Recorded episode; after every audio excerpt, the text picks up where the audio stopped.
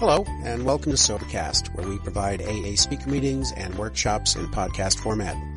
We're an ad-free podcast, and if you enjoy listening, please help us be self-supporting by visiting Sobercast.com, look for the donate link, and drop a dollar or two into our virtual basket. We hope you enjoy the podcast. Have a great day. Introduce Israel, who has come to share on the topic of redemption. Um, so over to you, and we'll just unmute you there. There we go. Can you unmute? Yes. Thank you, Kat. Thank you very much. Thank you for your service. Good to see you again. Kat and I, uh, I was reminded, met in Lithuania at the European Young People's Conference of Alcoholics Anonymous, uh, was two summers ago, right? It was, there was no conference this past summer, but there will be next summer in Warsaw, we hope. So, uh, put it on your calendar. Um, what better thing to do than go to Warsaw for a conference of Alcoholics Anonymous. Um, thank you, Gordon, for inviting me also. Before I uh, get started, I just want to thank uh, Amanda for greeting and and uh, Rob for reading. That was uh, that was a little bit of Dr. Bob's nightmare. Um, and uh, I think it speaks to redemption. I think it speaks to uh, a lot of stuff there. I'll try and get back to it at, uh, towards. I want to introduce myself. I want to uh, uh, attempt to convince you that I'm an alcoholic, that you haven't wasted an hour and, and half of your life by coming here tonight. Um, so I'll start at the beginning. My name is Yisrael, an alcoholic, and um, thank you all. And uh, thanks to those of you who uh, I sponsor or sponsored by people I sponsor or share a home group with or share a country with or simply um, have met throughout the years. Um, it's a it's a great honor to participate in the meeting of Alcoholics Anonymous anywhere at any time. Um, and I'll tell you why in a minute. I want to say a couple more things. I told you my name. I told you that I'm an alcoholic. I want to tell you that I have a home group. It's the Mediterranean group. Uh, we meet on Wednesday nights. Uh, we do it on Zoom, of course, now, so you're welcome to join. Uh, you can ask me for the information. I'll put it in the chat, or I'll ask Gordon to put it in the chat. They're pretty restrictive here with the chatting. They don't like they don't like a lot of chatting going on during the speaker. So if you want to get chatting, you're going to have to go to AOL to your chat rooms over in AOL or somewhere else because you can't chat here.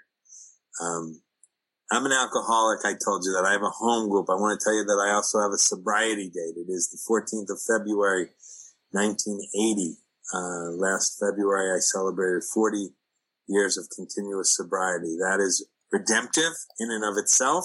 That is a miracle in and of itself. Um, I, uh, yeah, I mean, um, I love Alcoholics Anonymous. I say that it's an honor to participate in a meeting of Alcoholics Anonymous for the following reason: that the re- that, that that I have, the life I have, is uh, tremendous. It's uh, not always easy. It's been some times downright difficult, painful.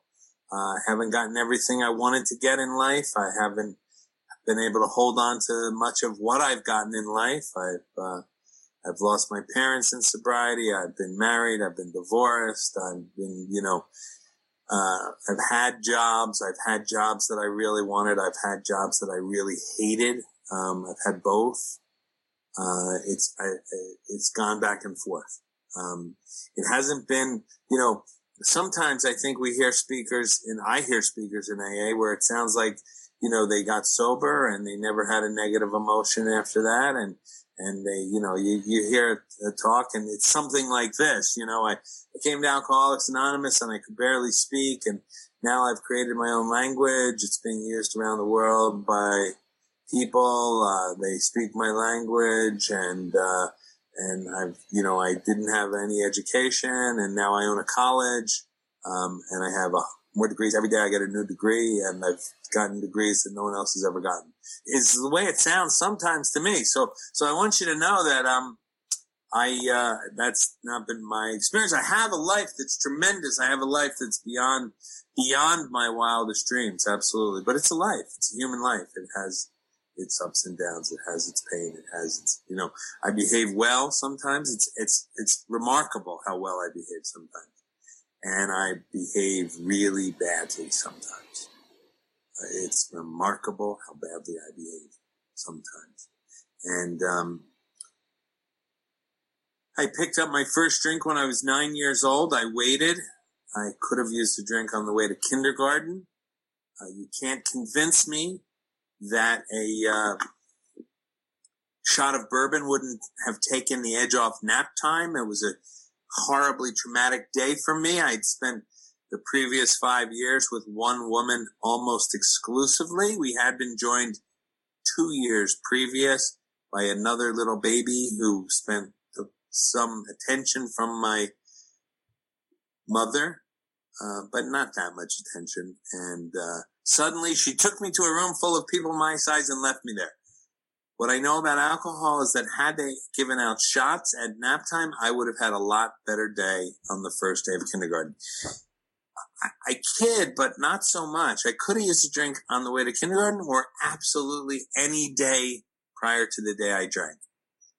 It's important for me to remember that. It's important for me to remember that alcohol was a solution. It became a problem, but it started out a solution. It was a solution to a problem I did not know I had. It was the answer to a question I did not know I was asking. Uh, a couple things. My sponsor of blessed memory, Clancy Imislund, who passed away this past summer, he's not my sponsor anymore. I mean, he's my sponsor by extension, of course. I'm of the opinion that you can communicate with dead people. I mean, they don't talk back so much, but like, you know, I, have been to the graves of the great Hasidic rabbis in Ukraine. If I go to Warsaw next summer, I will make a point to visit the Kotzker's grave, who's been dead for a couple hundred years. Like that's, you know, where I'm holding. So, uh, that Clancy's only been dead since July or June or July, you know, certainly he lives on and will for a long time. I, I believe with my whole heart that Clancy Imislund was the single greatest service worker in Alcoholics Anonymous' history um, simply and purely and simply by extent, by the amount of time that he was active in Alcoholics Anonymous, which was over 62 uh, years. And, um, that's pretty remarkable. That's pretty remarkable. He was, he, I want to point out one thing. He was almost 10 years in AA before he got sober. So if we had someone here that was 10 years sober, that, that, that had been here 10 years and wasn't sober yet, we would I mean, we probably wouldn't say it, but we would think, wow, that guy's a loser. Um, at least somewhere we would have to say that. Otherwise, we couldn't, with all good conscience, say this works for anyone that works it. Or we'd have to pick them apart to see what it was they weren't doing. But almost 10 years without sobriety. Who knew on October 30th, 1958, that the next day Clancy would begin a run I'm not unparalleled. I'm sure there's people with more than 62 years, but who would, who would think the next day he was going to begin a 62 year, I right? It was 62, right? It was, yeah, yeah. Um, we're just, I I'm really bad at math when I'm talking. I can't, I can talk and chew gum, but I can't talk and do math. It's a, it's a problem. It doesn't surface that often, but there's times when it, it's a glaring it's a glaring defect. You would think, God, a guy like that should be able to talk into math, but turns out I can't. Anyway, who would have thought? Who would have thought that this guy is going to not drink for the next 62 years? Nobody would have thought that. Nobody thought he would have been sober through the weekend. So that's redemption, right? We don't know when that's going to come. We don't know. And, and, I want to point out one other thing while I'm on the topic of, of of crazy, crazy stuff in sobriety. Did you hear what Rob read? It is Rob, right? It was Rob. I'd hate to spend a whole hour. I'm not going to speak for the whole hour, but I'd hate to spend the next 32 minutes saying Rob when it wasn't Rob, when it was like Harry or Harold or something. Listen to this. I'm going to read it again because probably it was towards the end. You might not have still been listening. Unlike most of our crowd, and this crowd is a pretty estimable AA crowd. We're talking about Bill Wilson, Bob Smith, Clarence Snyder, AA, you know, uh, these guys were like, you know, their stories are in the big book, let's say. And, and one of them's in the big, big book, you know, in the first 164 pages. I don't know why Dr. Bob's isn't, but it's not, but it should be. Anyway, Unlike most of our crowd, I did not get over my craving for liquor much during the first two and one half years of abstinence. I mean, that's, that's crazy, isn't it? That our co-founder thought had a craving to drink for two and a half years of sobriety. I don't think I've ever had a craving to drink in 40 years of sobriety. If I've had one, I haven't had 10. I, you know, I, I don't want to, I'm not one of these guys, you know, that's like, well, we're back in the day when it was, when it was, you know, they worked in a, a day, sometimes two hours, you know, they, they were serious. Now we're, we're kidding around. We're, we're, we're lazy, you know, I'm not, I'm not one of those guys. I'm not like, you know the guy I mean. He sits there in the meeting. He says, "You think when I got sober we had coffee cups? Hell no. We put the grounds in our mouth and we drank boiling water. We didn't need a cup." I'm not one of those guys. I don't know when when I hear someone talk about wanting to drink and then picking up a drink, they never say, "Yeah, want, how long do you want to drink for? Thirty minutes, ten seconds." You know what I mean? No one ever says, "Oh, well, I wanted to drink for two and a half years." I think is remarkable for many reasons. One, that he didn't drink, even though he wanted to for two and a half years. Two, that it was our co-founder. Eh, these guys were human beings having human experiences. They weren't, they weren't like Chuck and Clancy and Bob Dow. They weren't, they, they were just regular human beings. And guess what? So are we. We're just regular human beings having a human experience and we're not drinking as a result of the application of the 12 steps of Alcoholics Anonymous to our life. But I get ahead of myself. I picked up my first drink when I was nine. And it was not unlike Dr. Jung re- describes Rowland Hazard's experience with alcohol, right? Dr. Jung treated Rowland Hazard. Rowland Hazard was the guy that brought the message to Ebby. Ebby is the guy that brought the message to Bill. For some reason, Ebby bringing the message to Bill didn't get credit for starting the program. I don't know why, but it didn't, right? Bill brought the message to Bob, and now we have Alcoholics Anonymous, June 10th, 1935. The first day, most of us count our sobriety from the first day we don't drink. Bob counted it from the last day he drank. Okay, so he's the co-founder. He gets to do what he wants. Anyway, Dr. Jung, Carl Jung, second most famous psychiatrist in the history of the world, treated Rowland Hazard. And he said this of Rowland, his experience of Rowland's drinking. His craving for alcohol was the equivalent on a low level of the spiritual thirst of our being for wholeness. Expressed in medieval language, the union with God. What Carl Jung says there is that Rowland wasn't drinking because he was drinking because he was attempting to have a spiritual experience. I imagine he was tempting, attempting to have a spiritual experience because I'm sorry, I was just taken by Alexandra's picture. She was so beautiful and now she's a dog but only because she turned off her video and there's a picture of a dog there. I'm sorry for pointing that out. It's none of my business. She's a animagi, I think is the word. Okay. I'm going to focus on alcoholism now. What I want to point out, and what Dr. Jung points out, and he says it even more clearly at the end of the letter, he says, you see, alcohol in Latin is spiritus. And you use the same language. She's back to being human again, but that's again none of my business. You see, alcohol in Latin is spiritus, and you use the same word for the highest religious experience as well as the most depraving poison. The helpful formula, therefore, is spiritus contra spiritum. Why am I belaboring the point? Why am I quoting Dr. Jung other than because I want you to think that I have really high class sobriety and only Dr. Jung really makes it understandable for me. I want to say this. Alcohol was the solution. That's what Clancy used to say. Clancy used to say, we aren't people with, we alcoholics aren't people with drinking problems. People with drinking problems stop drinking and they stop having problems. We are people with living problems. Alcohol was our solution. Clancy also used to say, alcohol, Al- Alcoholics Anonymous does for us slowly what alcohol used to do for us quickly. So uh, why I say that, and if you're new here tonight and you're thinking, my God, I just wanted to go to an AA meeting. I didn't want a whole lesson on Rowland and Ebby and Dr. Jung and who knows what this guy's going to talk about.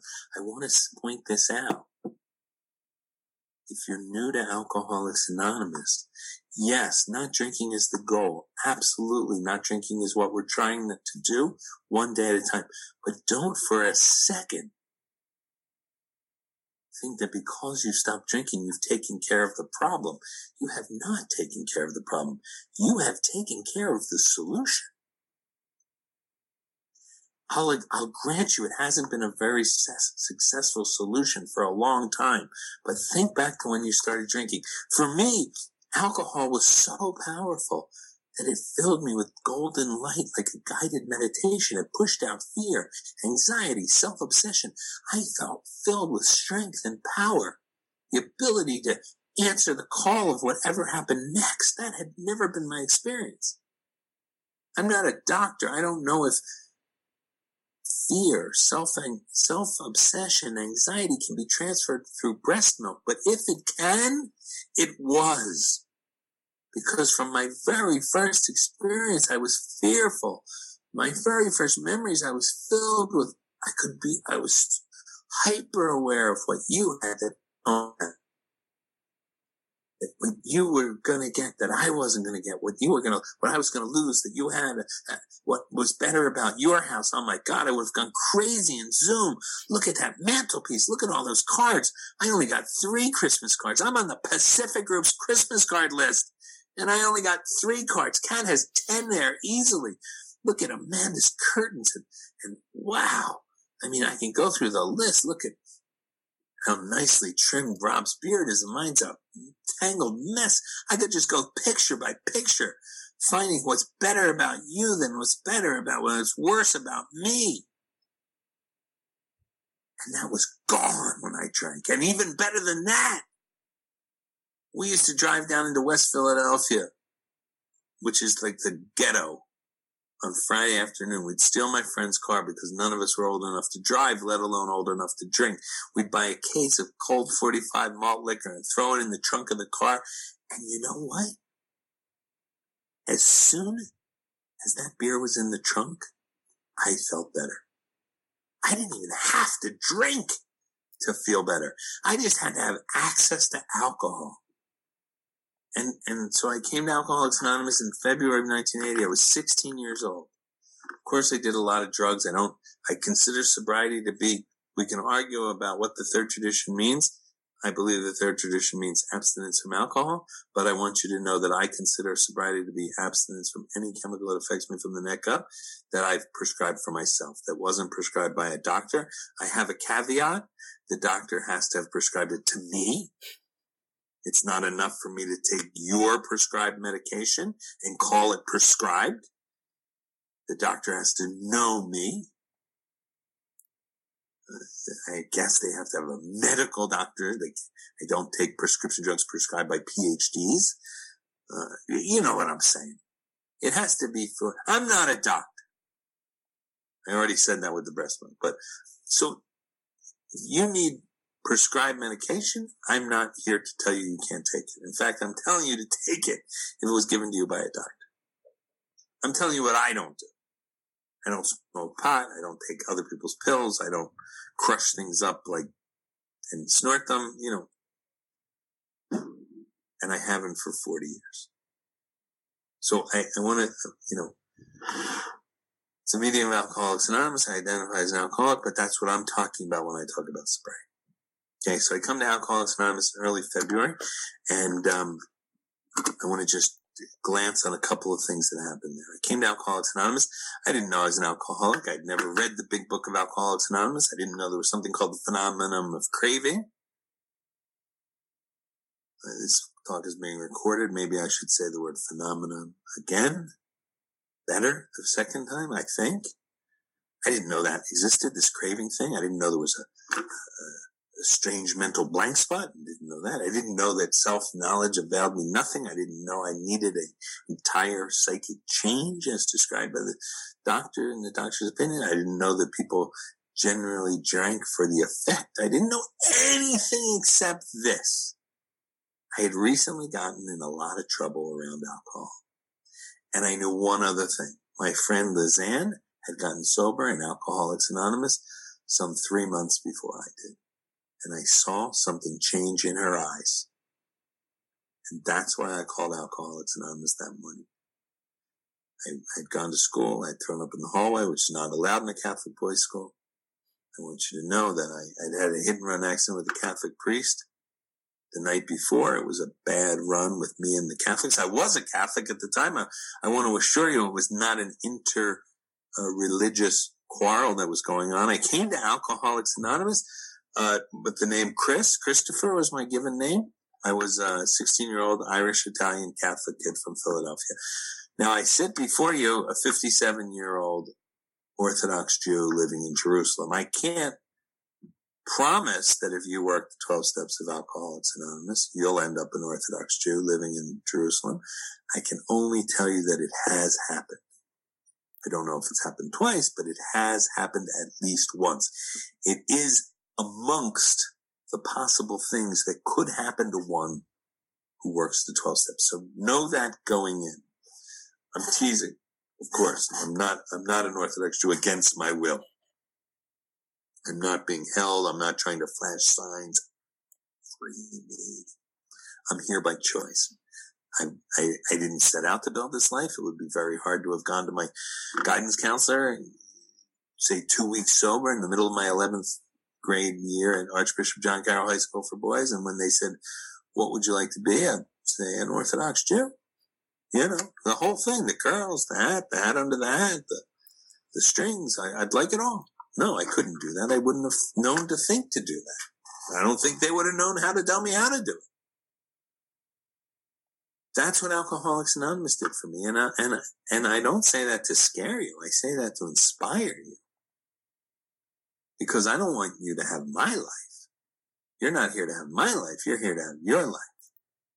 But I hope you take it as a good sign that I have gotten a life here. I'm not here under duress. I'm not here because anyone told me to be here tonight. I am here, as Dr. Bob said, to pay back a debt, but not just to the man. And I don't think Dr. Bob would have described it that way upon reflection either. Not just to the man, though I owe a debt to the man that brought me to, not my first meeting. My first meeting I got to on my own. But at my first meeting, I spent a whole day at an AA clubhouse. A bunch of people gave me their phone numbers. A bunch of people. One guy took my number. And the next day he called me. And I believe with my whole heart. I don't know what would happen. I'm not a soothsayer or a seer. Big words. I, don't know what would happen if he hadn't called. I don't have to know what happened if he hadn't called. Maybe if he hadn't called some days later, I would have called someone, but I was not going to call anyone that day. And he called me. What I'm saying, if I'm not being clear enough, is when a newcomer asks you for your phone number, give, get their phone number too. Cause you have been in Alcoholics Anonymous. I don't know if you've been here a day, a week, a month, a year, 10 years. However long you've been here, you've been here longer than that. And it's going to be a lot easier for you to call them, for them to call you. I don't even know if I knew I was supposed to call people, but I certainly wasn't going to. I wasn't built in such a way to call a complete stranger and say, hi, I'm having trouble. Hi, I'm having a difficulty. Hi, I'm afraid. Hi, I'm obsessed. Hi, uh, that, that's not how I work.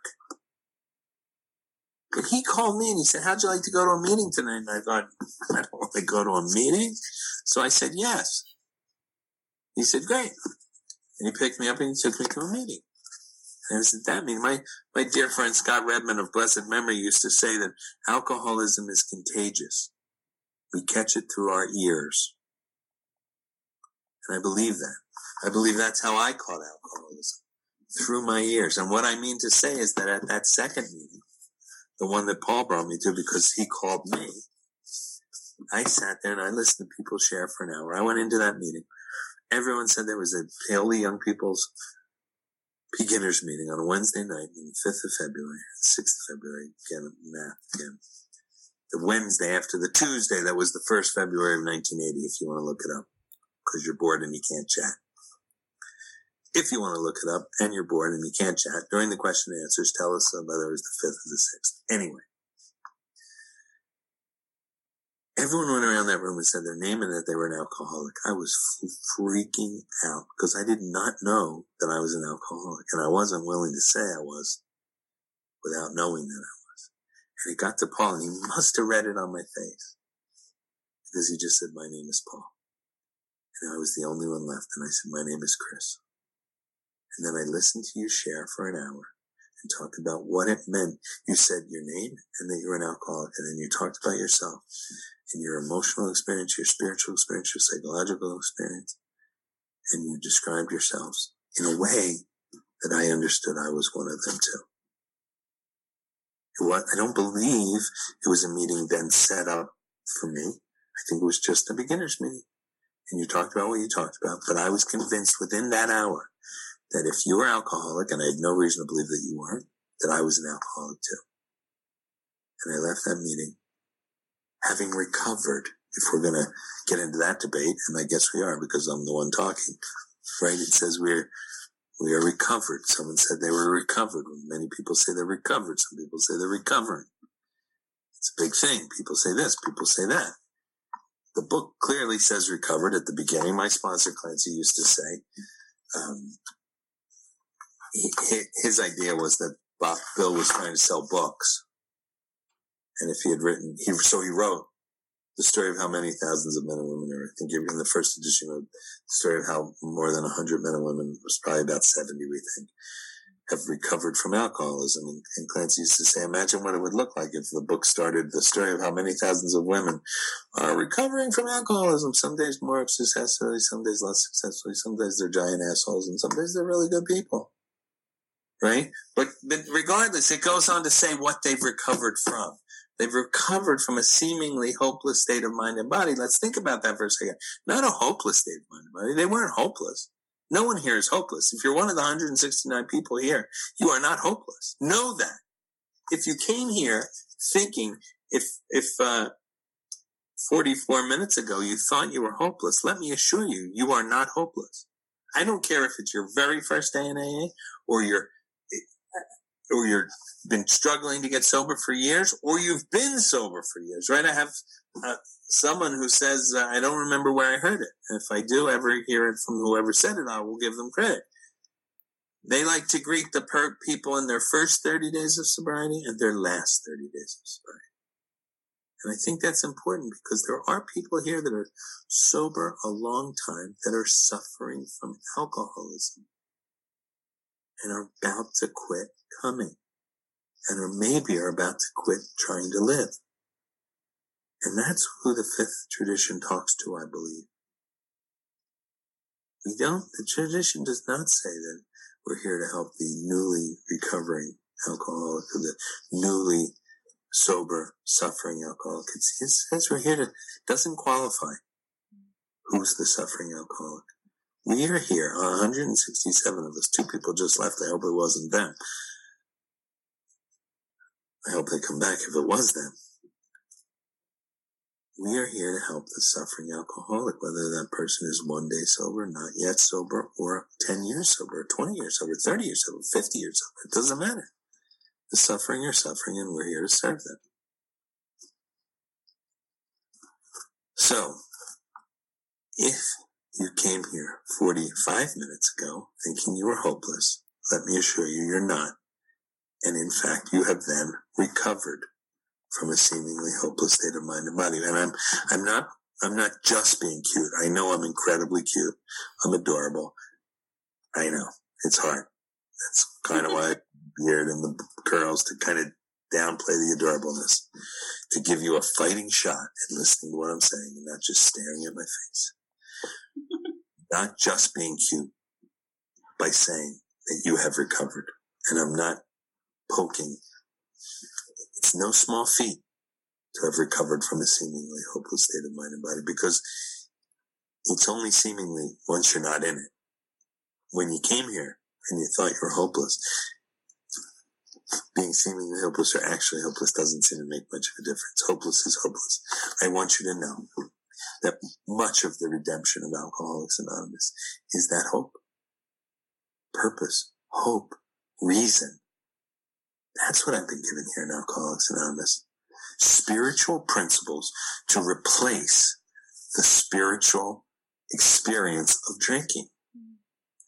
A spiritual awakening, a spiritual experience that has, again, I have been sober for 40 years, but I haven't been sober like I was for those nine years before I drank. My sobriety now, I, I, I wasn't shooting for sobriety when I got here because sobriety had been miserable. The sobriety I have now is not like the sobriety I had then. Thanks to Alcoholics Anonymous. Thanks to the 12 steps of Alcoholics Anonymous. Thanks to the spiritual experience I've been given here. The, the purpose, the cut and dried purpose. What is my purpose? To be happy, joyous, and free. That's a tall order. I tend towards misery. I tend towards scarcity. I tend towards unhappiness. I tend towards negativity. I am compelled. I'm told that it's God's will for me. We run. I used to. I don't know if we still do. I don't. I, am not in that place. But when I was newly sober for the first number of years, God, if I said anything, I said, "What is God's will for me? What does God want me to do? What's God's will for me? What's God's will for me? I want to. What should I do? What should I be? What's God's will for me?" It's, it's laid out. Two places in the book. To be happy, joyous, and free, and to fit myself to be of maximum service to God and my fellows. I have a purpose and a reason today for being here, like Dr. Bob said. Yes, I pay back the debt to Paul and to Dan because Paul invited me to a meeting that he couldn't get me to. He didn't have a car. I didn't have a car either. I destroyed it the night before. So Paul needed to first find out if I could go to the meeting or would go to the meeting, and then he had to get us a ride. And Dan, a guy named Dan, was willing to drive us. Many times Dan drove us. Paul, Paul had some, I don't know what he had. Pictures of Dan doing things. I don't know. No, of course not. Dan is also a member of Alcoholics Anonymous. Dan is also trying to fit himself to be of maximum service to God and his fellows. I speak about God a lot. I know I do. Not as much as some of the guys I sponsor, but a lot. There was a Hasidic rabbi in, in, in uh, the Ukraine. I was going to say in Lithuania, but he wasn't in Lithuania. Uh, in the late 1700s by the name of Levi Yitzhak from Berdichev the town of Berdichev. And he is said to have said to the town atheist, but I think it's the perfect thing to say in, in an Alcoholics Anonymous talk. The God you don't believe in, I don't believe in either. So if you're sitting here thinking, this guy says God one more time, I'm going to puke right on the screen, right in the camera. I'm not even going to try and hide it. I'm not even going to put my hands up. I'm going to puke on my computer. It will be worth losing my computer just to puke if this guy says God one more time. I want you to know the God that you don't believe in, I don't believe in either. That's not the God I'm talking about. I'm talking about the God that I found in Alcoholics Anonymous. Yes, I've taken this spiritual way of life and I've, for me, I've enlisted religious life also. But that's from me. What I learned from Paul early on and what I knew from Paul, whether I learned, I don't, you know, wasn't a lesson per se, was that Paul and I were a power greater than me. What Alcoholics Anonymous told me is that I, you have to make contact, be in relationship. I don't know the words they used you have to have power greater than yourself in order to affect sobriety, in order to start this path. And I thought they meant God. But what I learned is that me and any one of you are a power greater than me. That's where it started for me, and that's where it stays at any given moment. You know, that in and of itself wasn't enough to sustain me or my interest or my imagination for 40 years. So I've been on a lot of different spiritual paths. The longest lasting and most affecting has been my journey into Judaism, but that's neither here nor there. At the end of the day, on any given day, me and any one of you are a power greater than me. And so the debt isn't just to Paul and to Dan. The debt is to everyone. The debt is to the people that are here tonight. You know? I, I, often tell a story and I'm going to tell it one more time because I have a couple of minutes. Um, there's a story about the Baal Shem Tov. The Baal Shem Tov was the founder of Hasidic Judaism. Hasidic Judaism came along in the late 1700s and, and Judaism had like kind of ossified and gotten rigid and strict and was full of rules and, and, and, you know, you had to do this and you couldn't do that. And, and, uh, it's, it's not, it's not nothing that I bring up the idea of rigidity. I think that sometimes Alcoholics Anonymous or its members, I don't think the program itself, uh, when we act from a, a loving group conscience embodies this, but I think sometimes our members hold on a little tight and adopt rigidity in a way that's unhealthy, that I think is unhealthy. Anyway, along comes this guy and he says, we have to laugh and we have to dance and we have to sing. That's what we have to do. We, we have to love God by dancing and laughing and singing. Well, yeah, we have to keep the rules too, but let, us focus on laughing, dancing, and singing. And so when he's going to die, he, he starts this whole thing and, and uh, he's about to die and he gives each of his followers a job and the big guys get the big jobs and the little guys get the little jobs. And there's this one little guy that hasn't gotten a job yet. So finally he's called into the Shem Tov and the Shem Tov says, your job is to go throughout Europe and tell the stories of our life and our work. And, and just like he was in AA, the very, what's the very first thing someone says in AA when they get a commitment? For how long? Right? We don't even, we've never done the job once. And our first question is, uh, for how long do I have this, this commitment? Right? Yeah, I'll make coffee for how long? GSR for how long? You know, that's what we want to know. When can I stop? We haven't started yet. When can I stop? So he, the Baal Shem Tov says, you'll know when to stop. You'll, you'll, and he does. He goes throughout Europe and, you know, after they bury the Baal Shem Tov and he, he tells the life of their story, the stories of their life and their work and he crisscrosses Europe and for years he's the storyteller of the Baal Shem Tov. And one day he wakes up and he thinks, maybe I'm done. And then he hears that there's an Italian nobleman who's paying gold ducats, gold coins to hear news stories of the Baal Shem Tov. And he thinks, wow, a gold coin for each story. I am the storyteller. This is all I do. I'm, you know, I'm, I'm done. I'm, I'm he makes his way there and he's thinking about all the things he's going to do with the gold and he can't wait to, oh, I'm glad I hung on. I'm glad he didn't tell me to stop after two years. I'm glad I'm still the GSR because now I'm going to be delegate.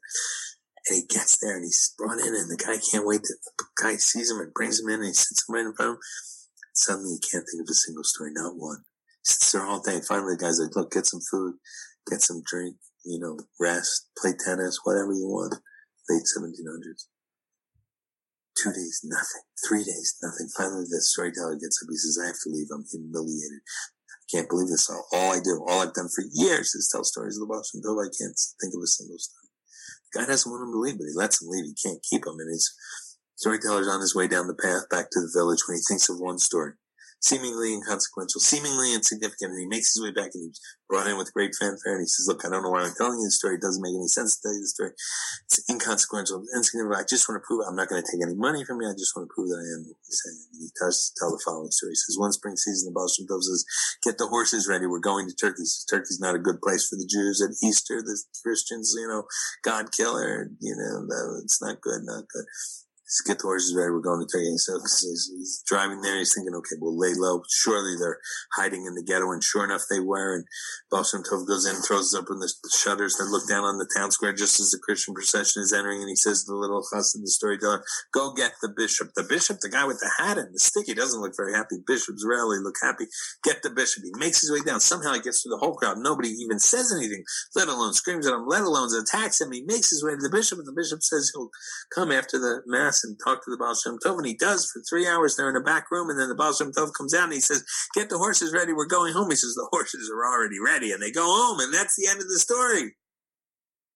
And before he can look up one more time and apologize for telling an inconsequential, insignificant story, he sees that the nobleman has completely changed. His whole attitude on outlook on life has changed. He's crying. He said, before the chazan can say one more word, he stops him and he says, I was that bishop. I was a rabbi. I came from a long line of rabbis. I went along with persecution with so much that I converted to Christianity. The Christians so loved that, that after some years they made me their bishop. I went along with the persecution of my own people. And finally, when you came and said the Shem Tov wanted to talk to me, I knew I had to speak to him, and I did. And he said, I said, is there any way I can be forgiven? And is there any way I can be healed? And he said, go live a quiet life of good deeds. And if ever anyone comes and tells your story, you'll know you've been forgiven. You've been healed. Three days ago, you came here, but you couldn't tell my story. And now you did. I recognized you immediately, but you didn't see me. But now you've told my story, and now I know that I've been forgiven and I've been healed. And I say to you that it's here in Alcoholics Anonymous more than anywhere else in the world where I hear my story told. And you're the people that tell it. That's the beauty of Alcoholics Anonymous. Every time I hear my story told, when you tell your story, I hear my story. And I know I've been forgiven and I've been healed. And that's what, that's what Dr. Bob said, right? That's what he said. He said, I've been, what was different about this guy? Right? Bill arranges to meet Bob. It's too long a story to go into. Bob's forced by his wife, probably because he had passed out the day before at the table.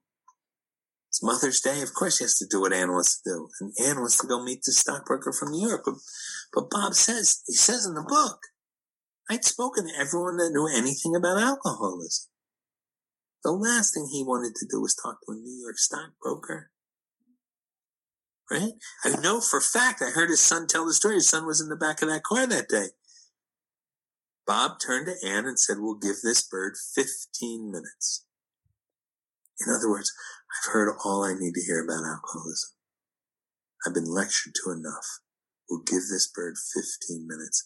And they stayed five hours.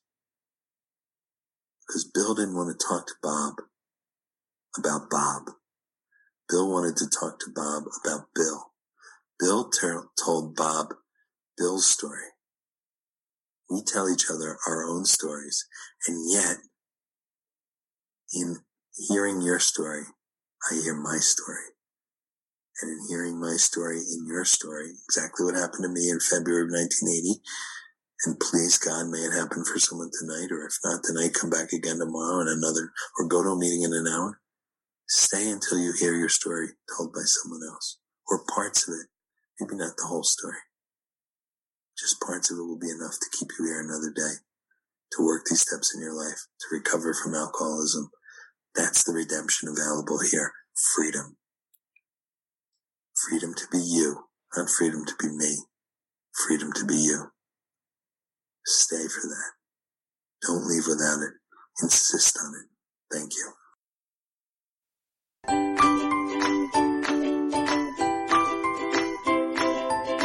Thanks for listening. I hope you enjoyed the podcast. Sobercast is ad free, and we'd like your help in order to keep it that way. So if you'd like to help us be self supporting by pledging a dollar to a month, visit Sobercast.com and look for the donate links. Thank you very much.